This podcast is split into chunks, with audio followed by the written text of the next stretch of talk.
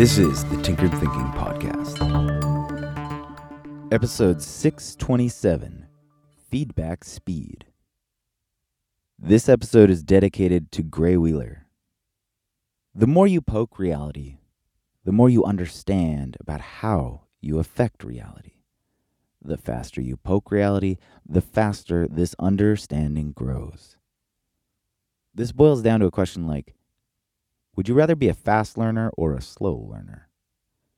If you feel like you are a slower learner, it may not be something fundamental about you. It may simply be the way you are poking reality that is an issue. For example, if you take up archery, the feedback loop is pretty straightforward. You take a shot and either it lands closer to the center of the target or farther away. And based on this information, you change what you are doing in order to get a better result, a result that is more predictable. And you may take hundreds of shots every day in order to improve. Each shot consists of a single run of this feedback loop. But if your chosen activity is writing fiction specifically geared to elicit delight for people who will exist 100 years in the future, then your feedback loop is at least 100 years long, as opposed to archery, where it's perhaps a couple of seconds.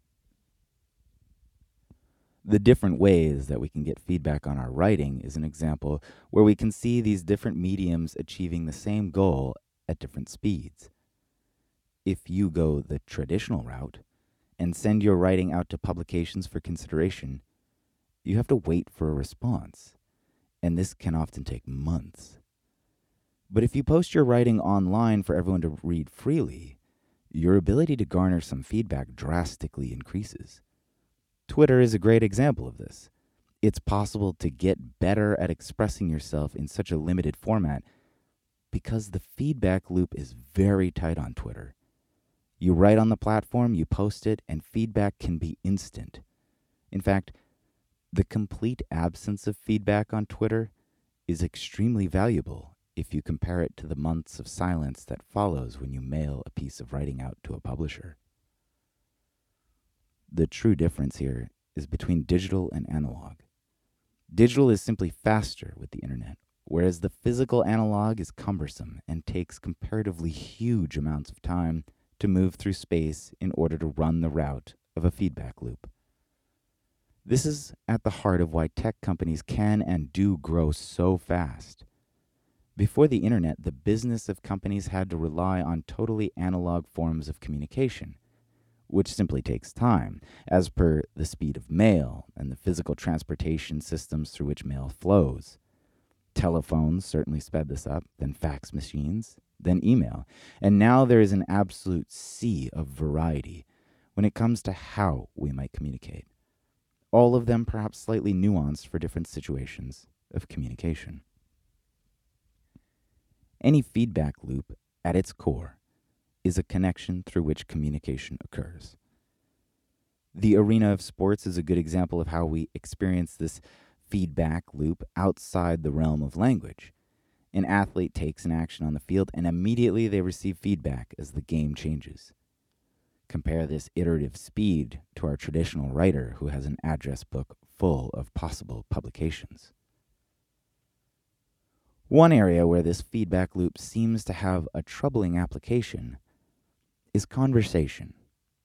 Considering how much we all talk, it's rather a surprise that we aren't all masters of dialogue virtuosos of rhetoric and geniuses when it comes to persuasion. We certainly all put in our time. So, what's going on? One aspect of this problem is evident when we compare the conversations of news channels with the conversations we hear on podcasts. News channels are obligated by their business model to limit conversation in terms of time. This creates a situation that is little more than a volley of predetermined sound bites. Podcasts, on the other hand, have no time limit, and this freedom creates a space where perspectives can be explored and unpacked.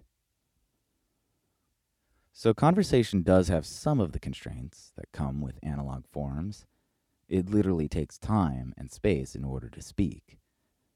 Whereas a message on Twitter by a single person can instantly be read by hundreds of thousands.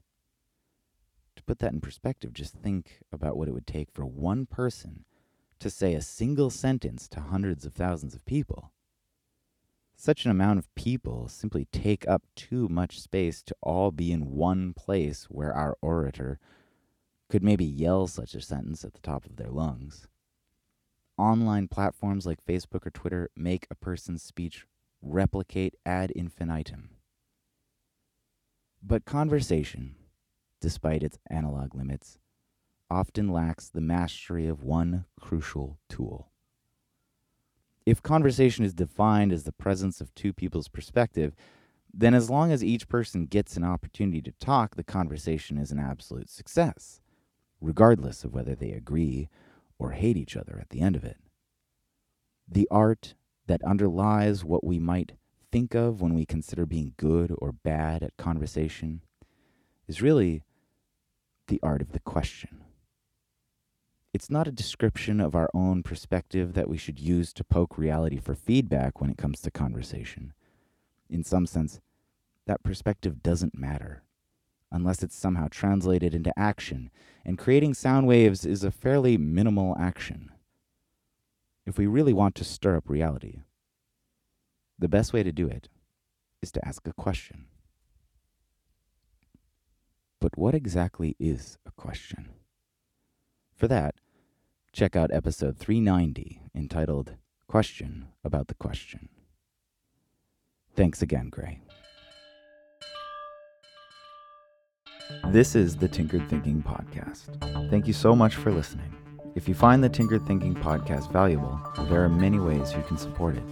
You can review it on iTunes, you can share it on social media with your friends, you can blog about it or discuss it on your own podcast, or you can support it directly, and you can do this on the support page at tinkeredthinking.com. Both one time support and monthly subscription support options are available. Thank you for your support of the show. It's listeners like you that make all of this possible. Any feedback or questions are always welcome, so feel free to reach out.